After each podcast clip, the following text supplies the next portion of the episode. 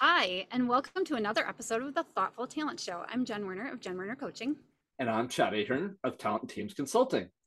And we are back with yet another awesome episode and two brand new coaches to the show. I have the honor of introducing Kevin Thiele. Kevin is the founder of Sales Code, a consulting firm which helps technology leaders unlock the value in business to business sales teams. He is a fellow Gallup certified strength coach and an e2grow certified coach and comes to us from his home in Bristol, the UK. Thank you for joining us, Kevin. Glad to have you. It's absolutely my pleasure, Chad. I've been looking forward to this. Good.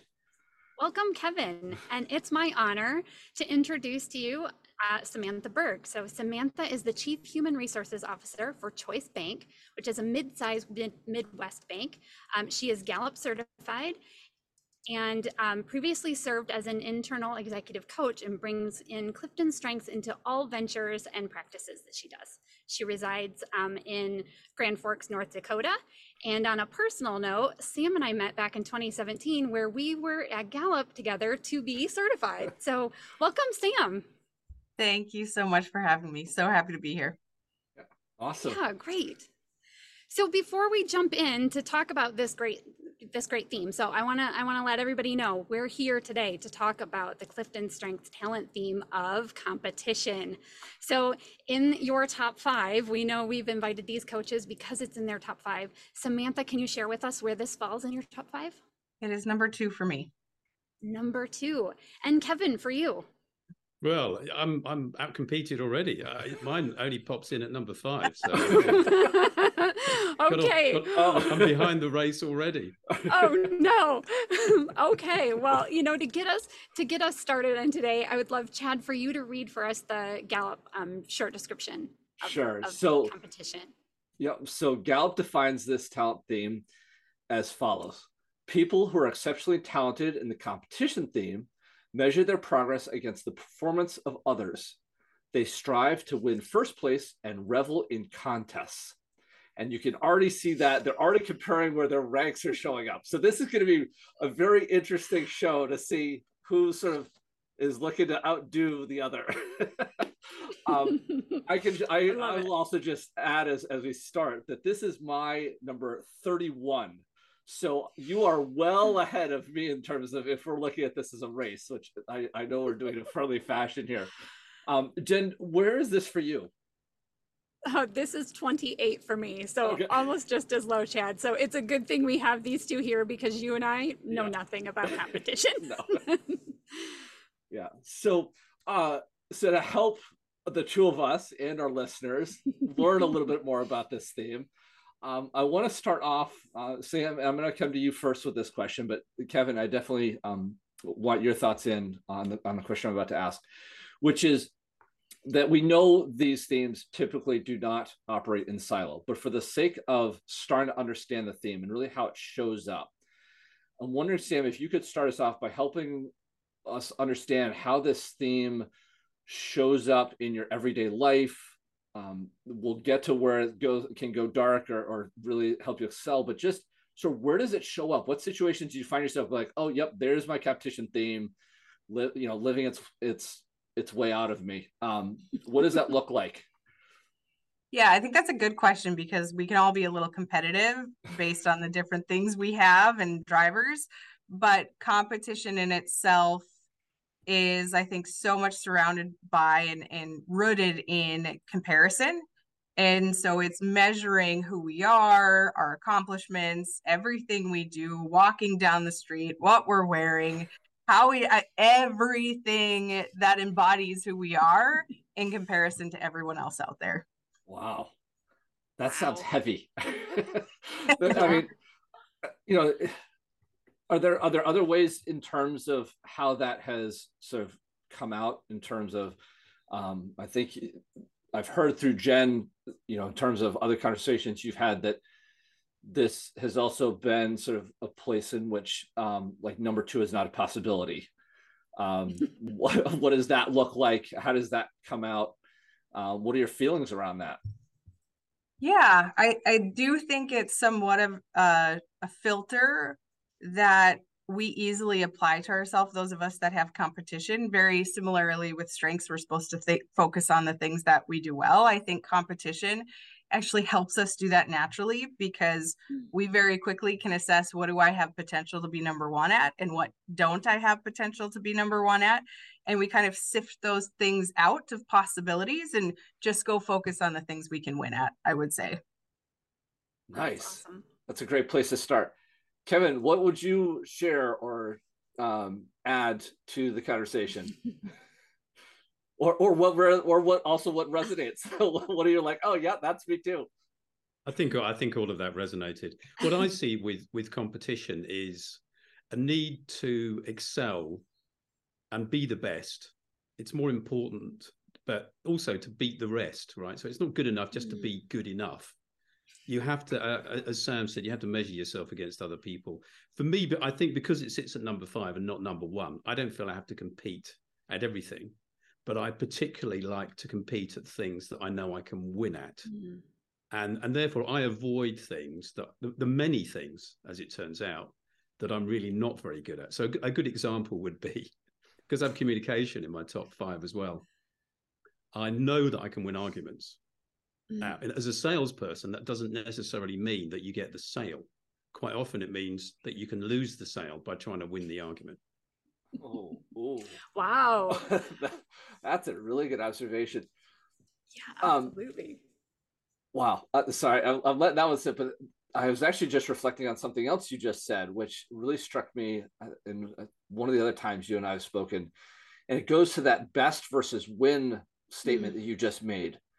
Um, you know, I have deliberative, so I'm usually looking for sort of the best option to address us up to a risk.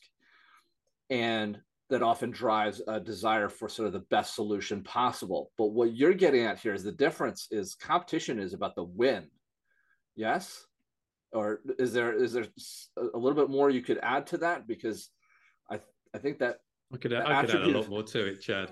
I'll give you a couple of thoughts, right? And then i see again, sam's the- nod, nodding too so we'll yeah, get there Sam's too. nodding. hmm Yeah, I mean, I, I picked a sales career very early on. I, when I interview people for my own podcast, there's a there's a plug. Sorry about that. That's all right No, I please. often I, I often try and find how they came into sales, and very few people. I, I can only think of one person that ever said, "I always wanted to be a salesperson." I am that person. I've actually interviewed 92 people for that podcast now, and only one of those people has said, like me, they wanted to be in sales. So one of the reasons I picked Wow. it, I think part, maybe it was partly because my father was in sales, and he had a very glamorous lifestyle, flying around the world in jumbo jets in the 60s and 70s. So it seemed great to me.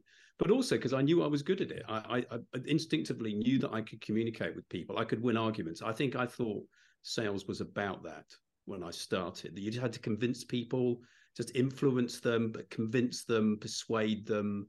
But actually, you find as you mature that it's much better to lead them and help them to persuade themselves. So, Mm. my reflection on, on competition, like all of the things in my top five, the tendency is to overuse it. So, I try now to tone it down. Oh, interesting. I, I love right where you're going. So, uh, Chad, if you're okay with me taking it on, I'm going to go right on to the next question. well I, I i would love to but i saw sam nodding to a lot oh, of that do we want to have and, and i just was wondering th- that that best versus win um component. Mm, you mhm. as soon as kevin said it you're like yep that's something was going on there. And i just want to hear so what was running through your head and, and what did you want to add to that that part of that conversation? So something that struck me with how you said it, best can sometimes look or exist without other humans present, um, but winning can't.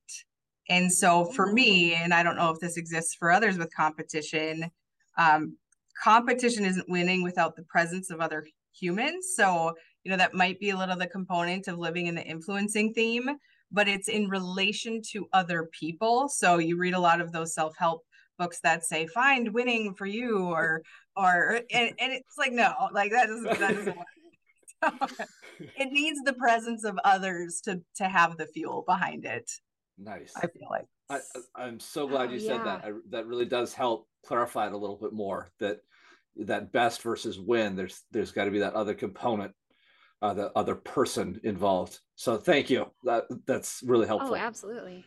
Well, and it, and it speaks exactly to why it's in the influencing domain, right? Like it's Yeah. it's about you know the influence on others and so yeah i, I definitely definitely clicks that now because i was going back to um something kevin said where he he was saying you know like he can only or he like wants to compete only at the things that he knows he can win. Where i have i feel like my deliberative does some of that where it's like if i don't think i'm going to do well then i'm not going to do something. But that deliberative is holding me back over like the risk or the you know the the fear of the failure as opposed to the not winning or, or you know not being able to win at it i'm i'm not necessarily wanting to win i just don't want to fail so so it's yeah it's very comes from a very different place i love how these Yeah. play off of one another Yeah. okay i want to take us right into our next question then which is and you both of you have kind of commented on it and hinted around it already um, and we do this in every show we know that our strengths have uh, both a good and bad side. They're a double edged sword. We can use them for good, we can use them for evil, and ways that they have tripped us up and gotten in our way. And so, Sam, I want to come to you first with this question Where do you feel like competition maybe has held you back? competition has most definitely been the theme that trips me up most often and that I mm-hmm. have to consciously be buffering myself or toning down, I think, as Kevin has said, uh, in relation to that comparison to others. Uh, and we've talked about before how human resources is is not by nature a competitive field. And so Mhm. having to, you know, competition naturally places yourself or others in the winning place. And, and I think part of that is an awareness of what others are bringing to the table. And so exposing some of that to place myself in first has potentially damaged relationships, damaged careers. And, and so there's a, there's a place you can use it to bring you mm-hmm. success, but not bring others failure that you have to manage. Oh, that's a really, really great insight. Thank you so much for sharing that. Sa- Sam, Yeah, I'm, I'm curious. Oh, Yeah, sorry. I, I was just I want to ask Sam real quick. You talk a lot about the professional side. Is there any place where this trips you up on the Mm. personal side, or maybe family life?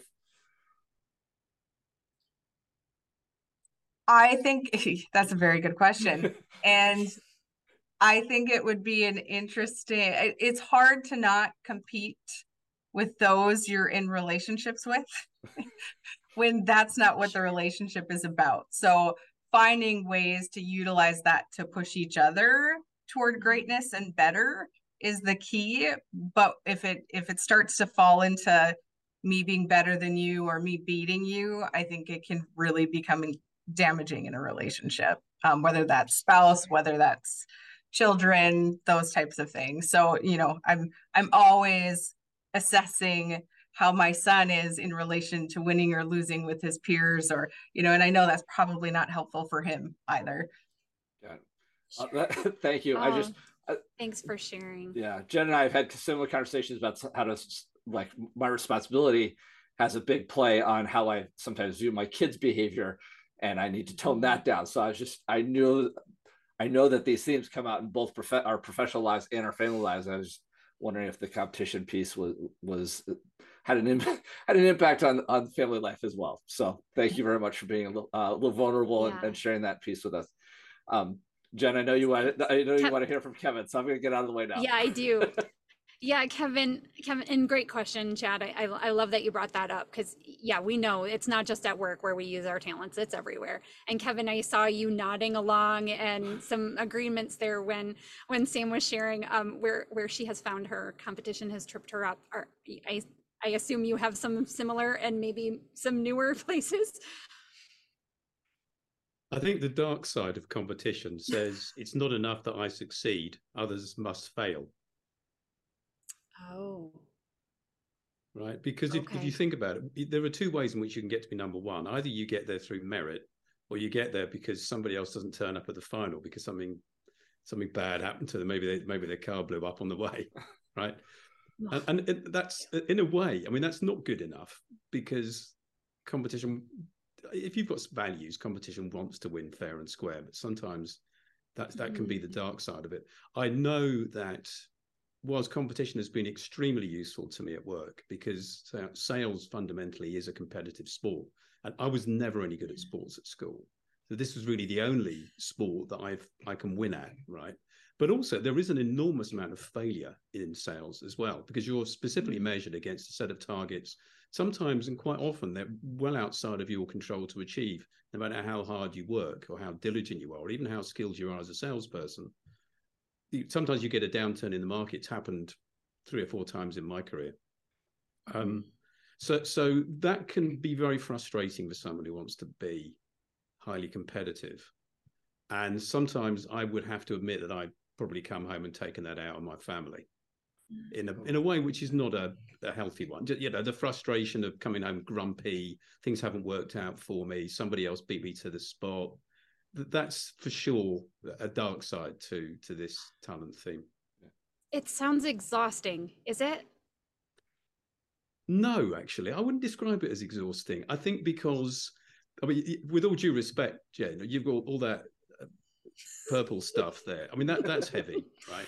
The in- influencers are not influencing people with lots of orange. Generally, we're not. Well, I, I, can only speak for myself. I don't want to diss anybody else, but I don't think I'm an I have enormous emotional depth as a human being, right? and right, and and and, and frankly, because I I like almost everybody I meet, I can't afford not to mm. to, to, fall out with people, right? Uh, but but generally, the person that, frankly, if you ask me, the one person that really annoys me, it's me, and mm. that may be true of a lot of us. But I think competition can do that to you. That constant need to compare and contrast. I remember when our kids were little. I've got two daughters now in their well, one's one's thirty one. Won't thank me for saying that. I was at a coffee shop um, before this call, and there was a baby um, event there where these people from antenatal classes have got six of their babies and lined them up on a desk, right? And I thought, I can see why that's a nice thing to do. If that had been me, I mean, we didn't do that with our kids, right? But if that had been me, I probably would have been looking at those babies thinking, oh, that one's better looking than mine. That one's taller than mine. I remember being thrilled as a relatively short man that both of my daughters were in the 90th percentile of height for their age right? I, w- oh I, I won't go on because I, well, I think you get the drift. Well, I, it's so yeah, so, it's so interesting ahead. to hear the comparison. Yeah, like and and I see Sam nodding along like she's right there with you. Like, yep, we'd be saying which one's which one's taller, which one's whatever. And and I hear it like out of both of you. That comparison really is like something that happens all the time. It's really natural.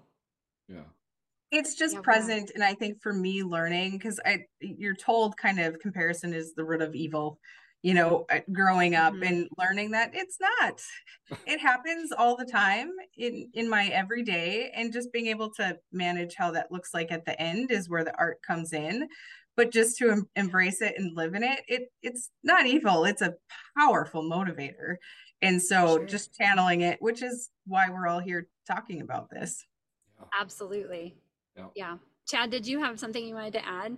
No, I was just, I, well, the only thing I was noticing is, you know, Sam, you started off soft, you know, talking about your son at school in comparison. Then we get six babies lined up on a table, and I just saw that, like, we took this from professional to family life and, and how this shows up in all places. And I think the comment, yeah. um, I forget which of the four of us said it, but, you know, our themes are ever present. It doesn't matter whether you're at work or at home. Mm-hmm out in your community it's it's ever present and yes it shows up in a little different ways you know sales is competition um, or you know i can only imagine sam i know a little bit about hr deal a lot of hr people around my local community you know and all the metrics that come with it and trying to get to be best place that's going to be powerful but also where we're seeing it in, in terms of family life and you know school and so forth. So uh, that that was just having two young boys myself. I I I see that and I can feel a little bit, but I can very much um, put myself in your shoes uh, uh, at least a little bit in that family sense. So anyway, I know Jen um, also wants to take us to the positive side, especially since Jen, yes. since Sam was just saying about channeling this in more positive ways can have a real yeah. benefit and driver. I, I, I want to hear um, Jen's question and the responses. Yeah. So back to that, you know, we're we're not using them for evil all the time. Like you just said, Sam, like it's a powerful motivator. What ways do you think competition, you know, we know they don't stand on their own, but in in particular, competition has really helped or benefited your life and work? It is the strongest motivating force out of all of the themes that I have. And it's never being satisfied, which mm. that's probably where some of the exhaustion comes in to some extent is when you achieve that next thing, there's always the next thing to win at. It, it's it's very fleeting. You you go win it and then you have to move on to the next win. And so I love it because it's pushed me in my career However, um, there is a point when you start to ask, okay, what do I want besides just winning, and mm. and how do I find that enjoyment in life beyond that that dopamine rush of getting the prize and then moving on. Yeah, you've you've shared me with me before too that um, being had at, at CHRO, you actually win different ways now yeah, it, it is. Well, it becomes about team because there, I don't mm-hmm. want to be the CEO. That is one win I don't want um, for myself. I know what they have on their plate, so I can, I can, I can make that decision. But it does become about winning as a team, and so it's winning through others. So we have, I will let everyone know on this call, and who's ever listening, the best damn HR team anyone's ever seen, um, and we know that and we're proud of it. And so that motivating force can come through and influence the others and the excitement and and to know that we're we're not going to be the stereotypical hr administrative paper pushers. Uh, that's not who we are. And so the challenge for all of us on that team that competition brings. Um, mm-hmm. Um, even when we set goals uh, amongst our team, we we publish those probably naturally because of who I am with competition. Uh, we have some on the team that are like, gosh, like somebody has like five and I have three, but what if mine are bigger and and there's our smaller? And I'm like, it's okay to compare, and it's okay to push yourself to maybe put another goal on. Like that's okay. so I help them channel a little bit of that competition, even though that that might not be something that's natural for them. Nice. Oh, so Good. great. I love that. Kevin, I saw you smiling along. Do you what in what ways do you feel like the competition has really benefited your life and your work? Yeah, I think there's a contrast with, between me um, and Sam to a degree, maybe because of the order of the strengths that mine's lower mm-hmm. down which still annoys me uh, for this, this call, obviously. But um, it, I, it, what it gives me is enormous amount of energy. I'm, I'm going to hold my hands up here and I'd be prepared to be shocked, right? Because although I tell people I'm 55, I'm actually 63. Mic drop moment. I know you can't believe it. and, and actually, I've been a professional salesperson for 40 years which is a wow. long time. This yeah. is long after most of my contemporaries have retired, either with a massive, uh, you know, share payoff from some IPO that scaled, and they, or, or for whatever reasons they've given up the ghost, right? And I'm still at it, and I still love what I do, and I still love selling, which is part of my fundamental part of my work, obviously. But, but moving forward, I think what it's given me, competition, is that enormous energy that you need to keep charging at something and that's something when I uh, I've actually been I had job interviews fairly recently, uh, which is quite amazing. And the thing that people normally are struck by is the energy that I convey. And I say, well, okay, I've, you'll hire people that have got the energy, but don't have the experience, or you'll or you'll hire people that have the experience but don't have the energy. Mm. I've got both. So that's kind of what yep. I describe as my secret sauce.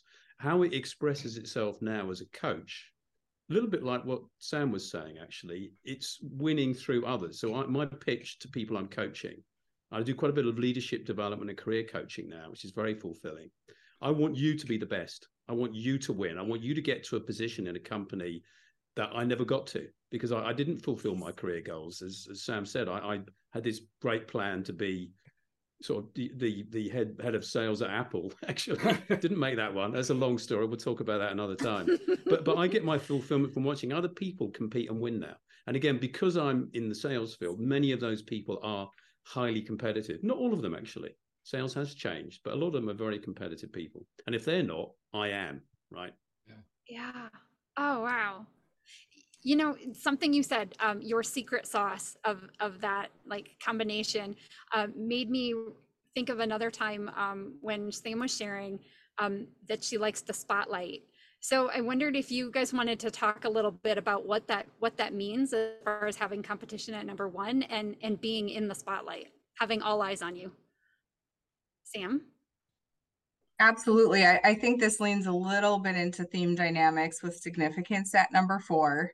And it's an Mm. absolute comfort place of mine. Being in front of a thousand people presenting feels no different than having a conversation with one. And so I think competition is just the knowledge of knowing that that's unique and knowing that that's my place to show off. And so I, I think I've mentioned in the past, I played basketball growing up and I wasn't the best player by any means, but I was the best free throw shooter because you are on the spot in that moment, all eyes on you, expected to perform. And that might be that winning point that you needed. Yeah. And so those were the moments where I was thrown in to go get fouled and get thrown on the free throw line and they just they filled me. And so that that for me is that spotlight, but it goes in personal, it's in sports, it's in at the gym. I need to be surrounded with people in front of people, comparing our weight sets, all of those type of things. I'm I'm better, I'm stronger. Um, if somebody's watching me swing a baseball bat versus if I swing it on my own. So it's that's another powerful force for me. Wow. Yeah, wow. Kevin, do you do you resonate? Does that resonate with you also? Yeah, it does. I tried swinging a baseball bat and it, it didn't work for me. And- Uh, and also I we- meant we the ju- we- spotlight. well, we generally play cricket over here, which is a Right. game that Americans have Oh, got yeah. no clue about. But I'm not any good at that either. In fact, I remember the school I went to. You when you played it, cricket is a kind of bit like baseball in a way, Yeah. right? So you've got a bowler and a Mhm. batsman, and and people out in the field. I was always in the field because I just couldn't bowl, couldn't bat, and, and I hated it because I wasn't making any contribution. There wasn't any spotlight on me. Really annoyed me. But of course, they mm. wouldn't put me into bat because I was useless. So that's why I picked a field I knew I could excel at. Because I've got communication in my top five, I know that making speeches is something I'm good at if I prepare thoroughly, generally. I'm very good at coasting as well because I've got self assurance, but it doesn't always work. And I do like the thrill of people saying that was really good. I remember the first kind of senior sales management position I had for a very good American software company. They put me on a media training course and they after an hour they said you don't need it. It sounds like you've been trained before. And that gave me a real buzz actually. They said you are so good at this we don't need to spend any more time with you. Wow. you're kind of flawless right? Wow. so and and, and but what I, I notice what i do now because again sorry this is a relevant plug because i run my own podcast i started to critique myself listening back to yourself is quite torturous to Mhm. some people isn't it so many people have said I've got this, uh, forgive me, quite sort of uh, good, well, good sounding British accent, right? Particularly Americans. Mhm. And so I've started to sort of not hone the accent, but try and trim out all the filler words that go in. The aha, the oh yeah, or mm-hmm, all that kind of stuff, right? I just did one right, it's a filler word.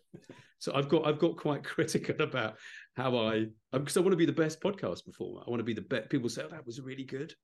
The fact that not many people, or not as many people as I would like, listen to it is a, a goal that I still pursue. But the fact that people, the, the critical reception is good, right? Again, this back, this is a concept we haven't talked about yet, which is secondary goals. So not not enough people Mm. listen to my podcast to make me feel happy, but the fact that the people that do listen to it say they really like it, that's good. Yep. Absolutely. Nice. Wow. Chad, I- did you hear both of them are are leading us into our our Oh. next our next set of questions and I'm, Oh, and very I'm much so. loving much loving so. how you two Yeah. are playing and and the differences coming out too are really great to see. Yeah, I I I do want to take us to theme dynamics. I just I have to. There are two things I I really took out of that last part of the conversation though is that um, it was interesting to hear that the secondary goals one was was fantastic. But Sam, it was Mhm. interesting when you first let off that said, "Oh, I don't want the CEO job. I know what's on their plate." I could immediately think, "Oh, she knows she may not be able to quote unquote winneth that, so she doesn't want it. I don't know if that was the right takeaway there, but that was sort of what I heard. And then the other um, fun thought I had was you were saying we've got the best uh, darn HR team in the you know the country mm-hmm. or the mm-hmm. world or whatever. I was like, well, she's thrown down competition gauntlets, like the the, the gloves have been thrown. So I just I thought it was a wonderful uh, s- sort of celebration and and demonstration of this theme that we're talking about. I do want to take us to the theme dynamics though, because both of you have already started to talk about the that you know we highlighted this at the very beginning that normally we don't talk about these themes in silos because they're always bumping up and, and melding with the other themes that we have. Um, Sam, you've already talked a little bit about self assurance um, with your competition. Kevin, you've you've talked about communication in competition. So I just want to s- sort of extrapolate on on that conversation of as we think about competition never working alone. Are there particular themes, whether you've mentioned them yet or not, that have really added to the to the success or the ability of you to to offer your best version of that competition theme. And so, Sam, I know you mentioned um, significance. Uh, do you want to say anything more on that one? And are there other themes that you also find yourself tying in regularly to your competition that sort of help it help it be its better fine tuned version? I will say that with ideation at number one, you know, Kevin, I think spoke really well to his sweet spot. And, you know, you just know where that is. And so I have an art degree and an education degree, and I'm in human resources for a bank. and so I have zero financially focused mindsets, zero. And so the value that I know I bring is in ideations all about how my brain works. And part of that definition is about you know separating seemingly disparate phenomena. And so i'm i know my competition to be in the room to be the best possible for the organization is being able to make those connections across all scopes in the industry. So it's that driver to understand it and be able to provide insight and value that I, I think that has really led to and just kind of the, the grittiness that competition brings in being able to just dig in and tackle even though you know you get teased for having an art degree and working in a bank um, you just grit through it and you know you can provide that value. So that's that's some of the sweet spot spaces i i like to live in and just knowing things can be done different and and using that creativity with it. Nice. I love it. I love it. Um did you awesome contribution on ideation. Did you want to say anything more about your significance? I know you've already touched on it a, little bit in, in the previous part of the conversation, but I, I, just want to give you a little bit of extra room to like if there was something else you wanted to contribute on that. I do think both being influencing themes um, are amplified when used together. I think command sitting at number six also really intensifies that significance in wanting to be seen that competition and wanting to be seen at number one. And then with that command it's it's being confident in uh, beliefs and ideas and and how you got to the places you've gotten to and and just being firm in those in those foundational pieces. Command just bolsters all of that. So i think it kind of all all of those influencing themes really support each other nicely but very intensely. So it, it does it does need a little um, tempering from time to time. Got it. Okay. We may come back to the tempering part here in just a second. So keep your keep, keep your uh, keep your thumb on that idea. Um, Kevin, what about you? What themes do you tend to bring uh, into the fold or, or meld with your competition to get the most out of your competition talents? I, I'd say if you think back to the earlier conversation where, where, where I think Sam and I both said we we tend try not to compete in areas that we know we can't or we don't believe we can really succeed in. Sometimes even the best of us have a little bit of imposter syndrome, and we might think uh, we might actually downrate our capabilities. So whilst I'm not going to be a major league baseball star. Let's be honest, uh, with all the will in the world, it's not not going to happen because talent isn't everything. You do need skills as well. Um, I would say that uh, self assurance helps with with me. If I'm going into a new field and I'm not 100 percent sure I can really compete effectively, self assurance comes in and says, "Yeah, Kev, you got it. You can do that. You, it's not that different to what you did before." Coaching is a good example. When I set myself to become a professional coach, I, I, realized I'd actually done a lot of it anyway. It's like I've been coaching for a long time. I just hadn't mm. done it the Clifton Strengths way, and so I think that really helped. The the other area that really helps me to balance competition effectively is relator because it's the only blue relationship building theme and it, and it does I, I do have still a, a, relatively small group of really good friends and i know that sometimes i can be quite overpowering oh, certainly in, in my youth. I, I, can still do it actually. I'm i'm i'm set on that mode because very orange right? Lots of influencing. Need to win need to win everything particularly good at battling people verbally and, and making them look stupid if i want to. Um, so so i'd say i'd say those two themes i, I would say self-assurance and um, relator. Excellent your last answer actually leads me right into the other question i want to ask around these theme mm-hmm. dynamics which is and both of you have spoken wonderfully about how competition can go a bit strong. It you know it has a tendency to to get into that you know top gear pretty quick, and can get running down the tracks.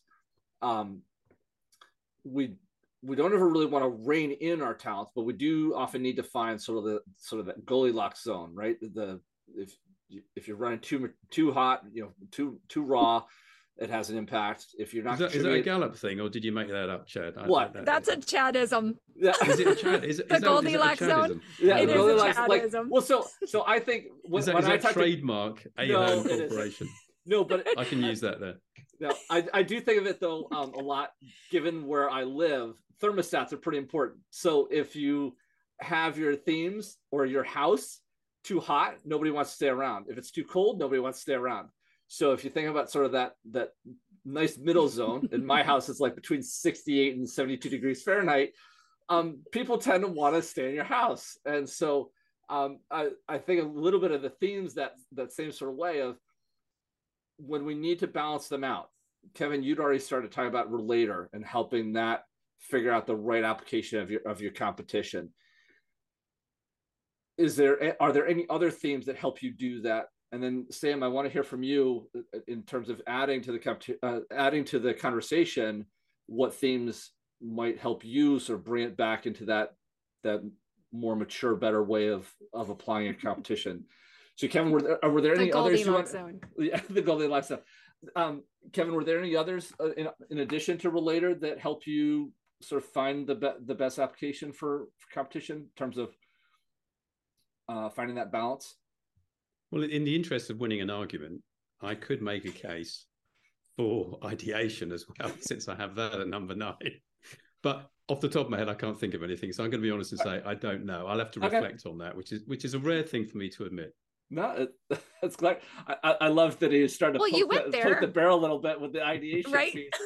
yeah, but I stole the idea but, off Sam, so I don't think it's really fair. Let's let's.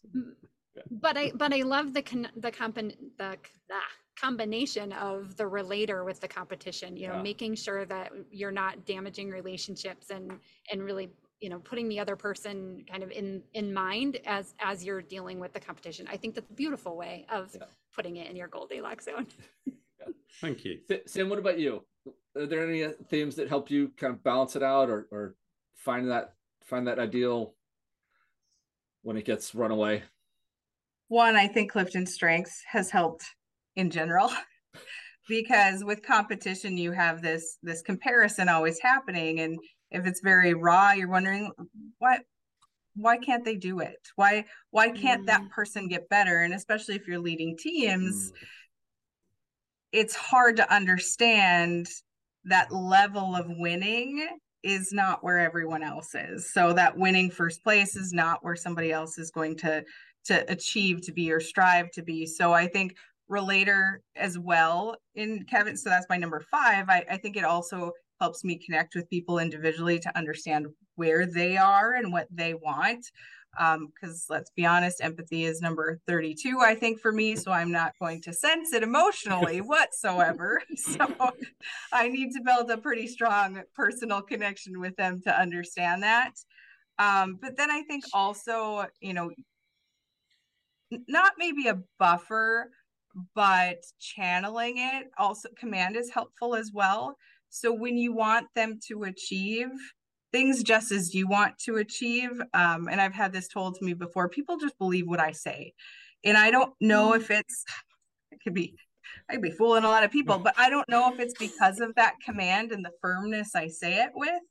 But when I give a compliment to somebody, so, and it might be significance, it might be competition, it might be command they actually have a tendency to believe it. Where I think most people are like, oh, you're just saying that, you know. No, but like I know that I can lean into those three things and tell them that I know what they're doing is valuable and I can tell it hits different.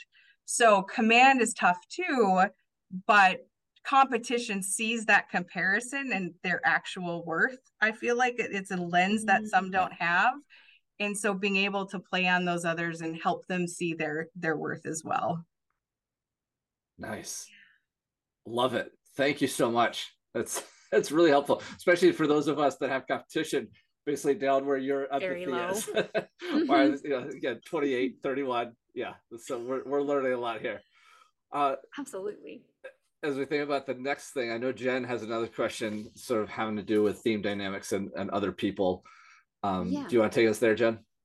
Yeah, let's. So in the past, we've had um, instances where we've, you know, coached others who might have the theme that's, you know, the same as ours, but when we see it in them, it's really drastically different. It might be because of, you know, some other themes they have surrounding it or just their different use of it. Um, in my experience, I wouldn't say that I've met anyone who shows competition a whole lot differently than what I've seen um, and heard and understand from the two of you.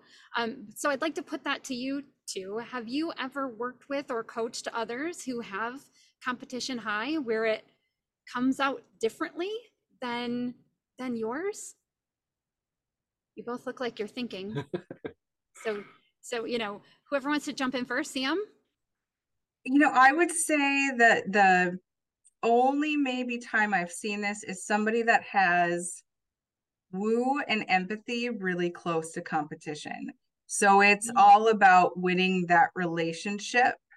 Um, and that's generally not something I see off of competition. So winning others over, you add competition onto that. And and empathy and understanding of people, it, it definitely took on a, a little bit different of a lens. wow. But that's probably the only time. Usually, if you, I mean, taking competition in itself, it it's mm-hmm.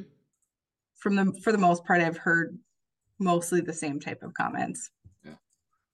Yeah. Oh, that's a really interesting one. I yeah. that would be an, an interesting combo to see at play for sure. Yeah. Kevin, do you have any? I'm going to give you a politician's answer, which is to answer a different question. oh, all right. Because the the truth is, I don't know. I don't. I think it normally shows up.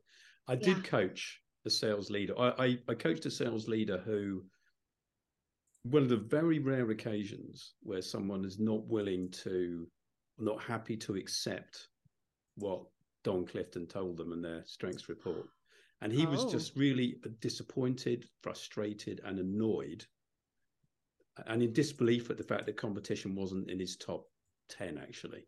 Mm-hmm. he said oh, i'm a super competitive person. I'm i'm I play in all these squash leagues. I'm a, i'm a sales guy. I'm a sales lead. i've had this great career. And i said okay well i can help you on this one because i do have competition. So let me ask you a question. Are you constantly comparing yourself with other people? And he said well, sometimes I said, no, that isn't the question. The question is, are you constantly comparing yourself with other people? And he went, well, I, I do. I, I, mean, I play in all these squash leagues. I said, no, no, no, you're not getting the question. Are you constantly comparing yourself? And he said, no, hmm. I'm not. Because actually, when you when you talked earlier, Jen, and you said, is it can it be heavy? And I said, no. Of course, that was a bit of a glib response because hey, the truth is, it can be maybe I've learned how to tone it down. I don't know. Perhaps I'm just in a role where you can express your competition mm. more than you can in other roles. But Yeah, I, I, I, that's what I've seen actually. I think it shows up consistently, but people don't understand how it looks like because you can compete, as you say, using other themes yeah. other than competition. Right. Yeah. Yeah.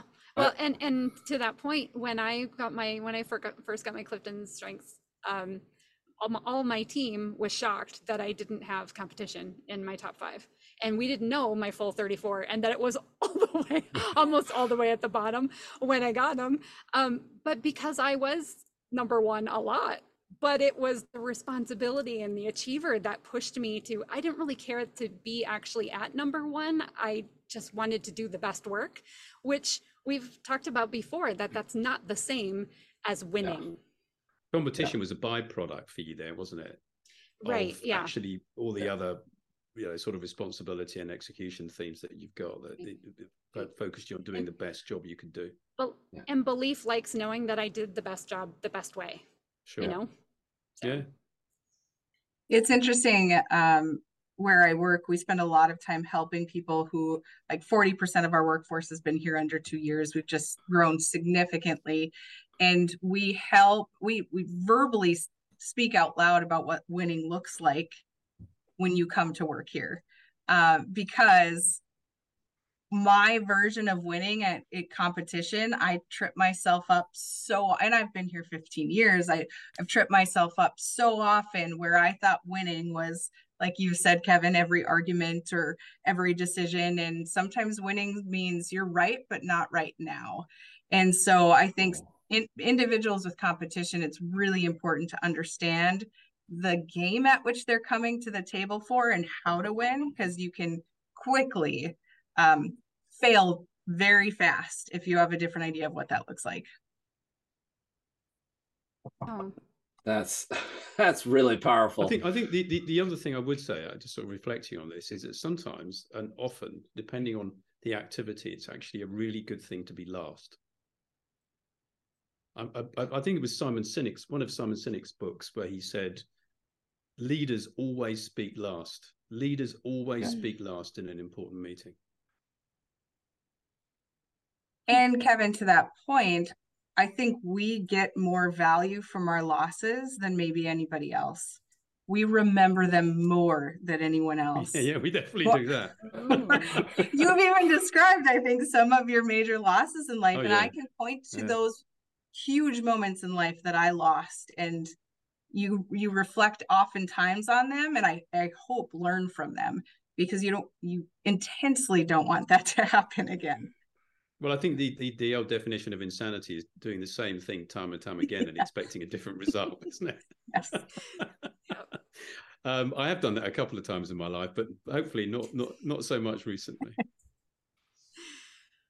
Wow, that's that, that was a, a, very interesting place for that question to go. But I'm so glad we had that conversation yeah. because it it it just adds another layer of understanding around this theme. You know, I was reflecting as you were talking about the versions of competition, you know, Jen and I have, have been so, sort of self-deprecating about our our very low ranking for this um, theme that but it's coming from a different place i have high responsibility so you know sam you were talking about free throws before i love to take free throws but it comes you know i practice them relentlessly because it comes from a place of responsibility i don't want to be the guy on the line at the end of the mm-hmm. game that can't hit a free throw and yes, I want to help my win my team win, but it comes from a different place of it's not letting somebody down versus for you, it's the spotlight, it's the pressure, it's the I love the moment because this is where I could compete best. And so I just that wrapped into the conversation about how this competition plays out um, or sort of seems to show up, but when it's really not the theme. And the theme is what Kevin was saying is that constant comparison that mm-hmm. my one of my true takeaways from this conversation is it's it's that comparison. Sam, you alluded to it before of having there has to be another person involved. It can't be just self-oriented. Um, so I really appreciate you you adding a, a ton uh, to that. I would like to ask the next question, and this is going to take it to a slightly later place. As much uh, weight and and awesome, you know, delving into this as we've done. some people are still just getting a handle on what this theme looks like um, as sort of you know maybe they work with somebody that has competition or they've just gotten their reports. And while the rest of this podcast definitely adds a ton of detail to it i'm wondering if there might be an entry point to this theme through maybe an image or a pop reference culture uh, the pop culture reference. Sorry i got my order my communication was not showing up there kevin. Um, uh, reference that people might be able to associate with this competition theme. I'm just wondering if there's an image that you would use to highlight this theme. Sam, you look like you're either deep in thought or have something ready to share. I can't quite tell which. You know, uh, maybe first thing that comes to mind um, is we we've talked a lot about sports here, a lot about winning, but yeah. for me, it's it's a ladder, and so it's the constant upward movement mm. of what's next, what's next, what's next, what can I win? Um, there's still something a little unsatisfying of that in you know the motivation behind it all because i think the driver behind it all even the comparison factor is missing in the ladder but ladder kind of is something that first jumps up to me okay awesome thank you kevin image well, or no, I've got, to, I've got to try and do better haven't i Look at them go. Look at them go. All right. Uh, I feel like I'm in the stadium. Actually, I'm a spectator. I'm watching these two compete with each other. Uh, I know, it's shocking, what... isn't it? I, I, I actually think the image behind me on the screen is a good one. For those of listening in audio, what we got is a bridge. Actually, it's called the Clifton Suspension Bridge, uh, not named after Don Clifton, the founder of the Strengths Movement, but named after the place where it is in Bristol. Bridges connect people and places. Mm. Strengths connect people and places above the bridge, you're going to see some balloons because there's a hot air balloon festival in Bristol every year. And I guess competition would probably want to be the one that was the highest up in the sky and the furthest away from you. Nice. I love that bridge. It's yeah. beautiful, beautiful image. Yeah. Chad, mine's really boring because I don't know what I'm talking about. So, you know, for me, it was always like the like getting the trophy or the gold medal or, you know, just yeah. winning in general. Um, so I, I, think of Charlie Sheen winning, you know, his his little catchphrase back then. Charlie Sheen. I haven't heard much of him for a while. He was in the press for a lot of bad reasons. I know he was yeah. for a long time and he was always in trouble.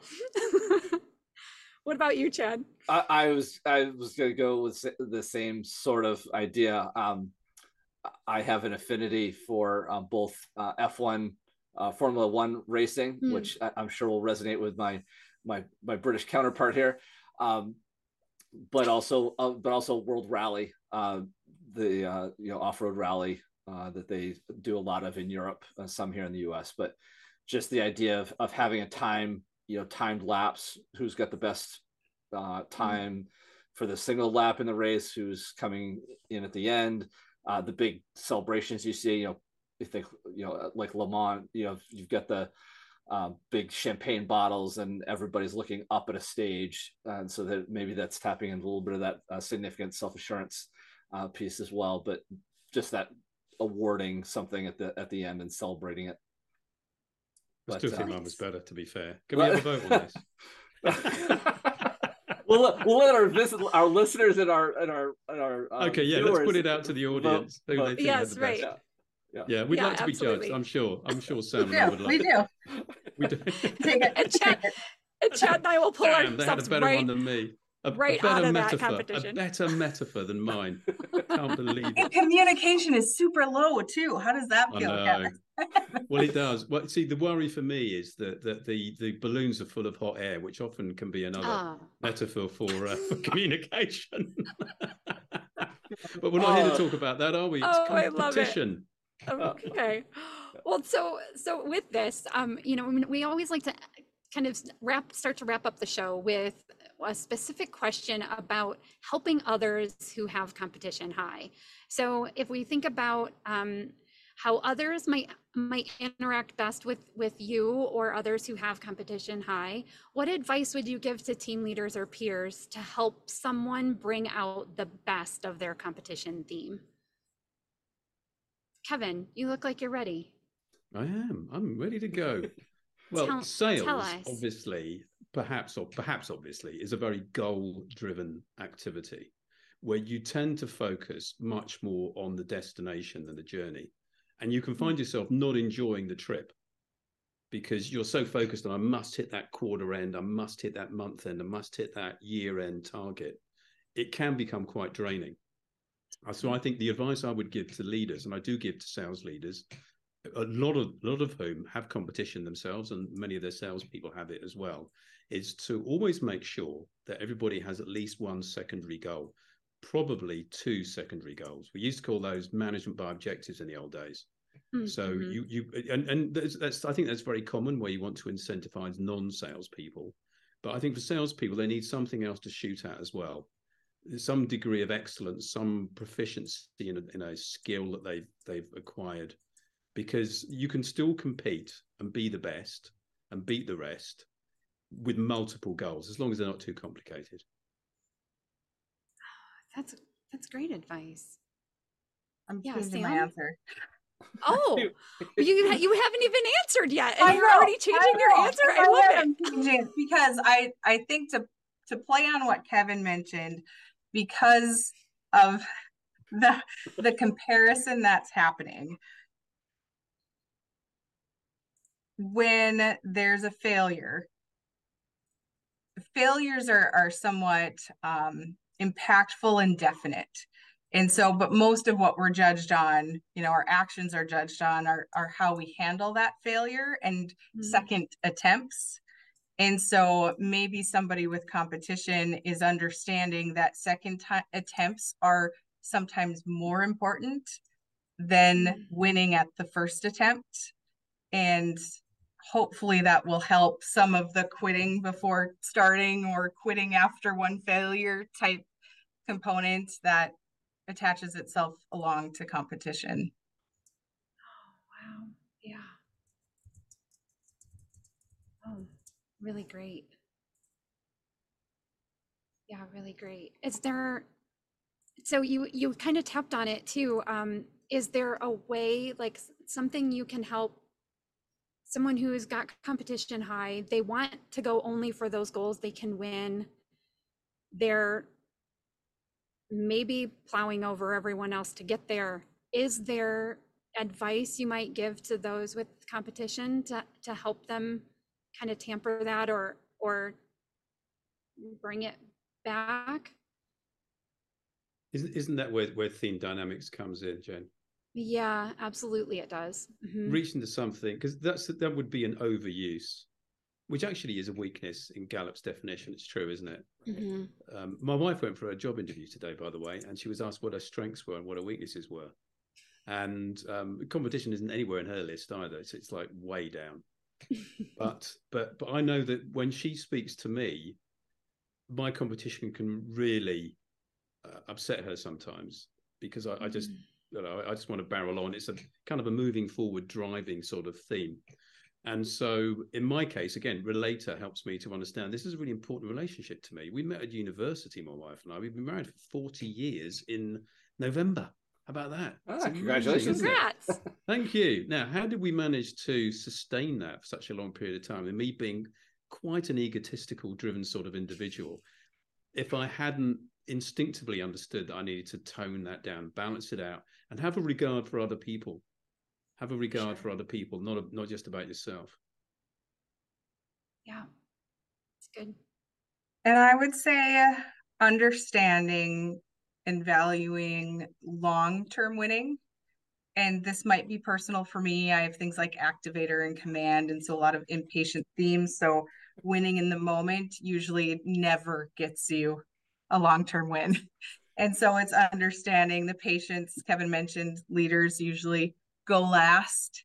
It's the patient of the long term win that might be losing a lot of smaller battles in the process. Mm. It's just an interesting connection I just made between your your image um, contribution. You know, you, you said you really weren't mm-hmm. sure about the the end of the ladder, and that's ever, ever increasing. But I think your comment there about the long game is actually a really nice add on to that ladder. Is you, you you're piling mm-hmm. wins together, but with a long term mm-hmm. larger goal in mind. Um, and I think so. Anyway, I was just I know you were you weren't completely satisfied with, with, your ladder metaphor or the ladder image, but I think that that you just added to it. And I think that you just mm-hmm. made it um, made an even better connection um, between those two. So um, yeah, I, I could definitely see the long um, the long game.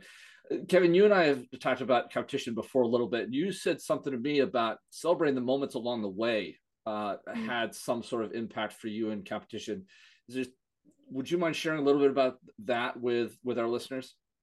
Yeah, I'd be very happy to. I'll give a very specific example, Chad. When I set myself on the course of becoming a Gallup strengths coach, it, it was purely by accident. Some someone a company had asked me to take the assessment. I would never have taken it anyway. Uh, as it turns out, most salespeople are pretty much the same, not remotely interested in discovering more about about, about their talents, but that's a different story. Um, so I set myself on the course of becoming a strengths coach, and obviously competition high, I needed to have some goals to shoot for. So I set myself two goals. One was to be the most commercially successful strengths coach. I think I said just in the UK. Wasn't into global domination at that point. And the other was, luckily, I had a second goal. because the first one has not been achieved. I can tell you, I know that because I know who the most more successful coaches are, and I'm not one of them financially. But the other one was to be the best strengths coach in the UK. Now, you could say that was a poorly defined goal. I would agree with you. Definitely not a smart goal in any sense, but it did enable me to have a qualitative measure as well as a quantitative measure. And I can satisfy myself by taking the time to learn and study and deliver the best quality coaching, even if I haven't made a ton of money doing it. Nice. Okay. Thank you. This has been fantastic in terms of the awareness I now have around this theme.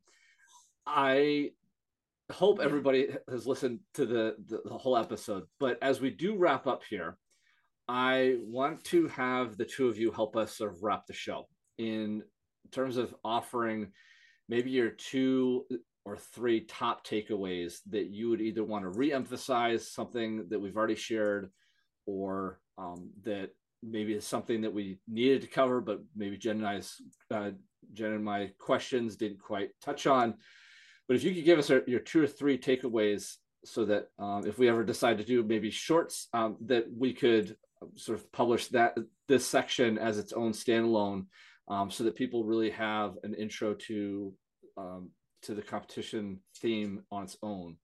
Mm-hmm. Sam, what would be your first two two or three takeaways that you'd really want to highlight out of this conversation?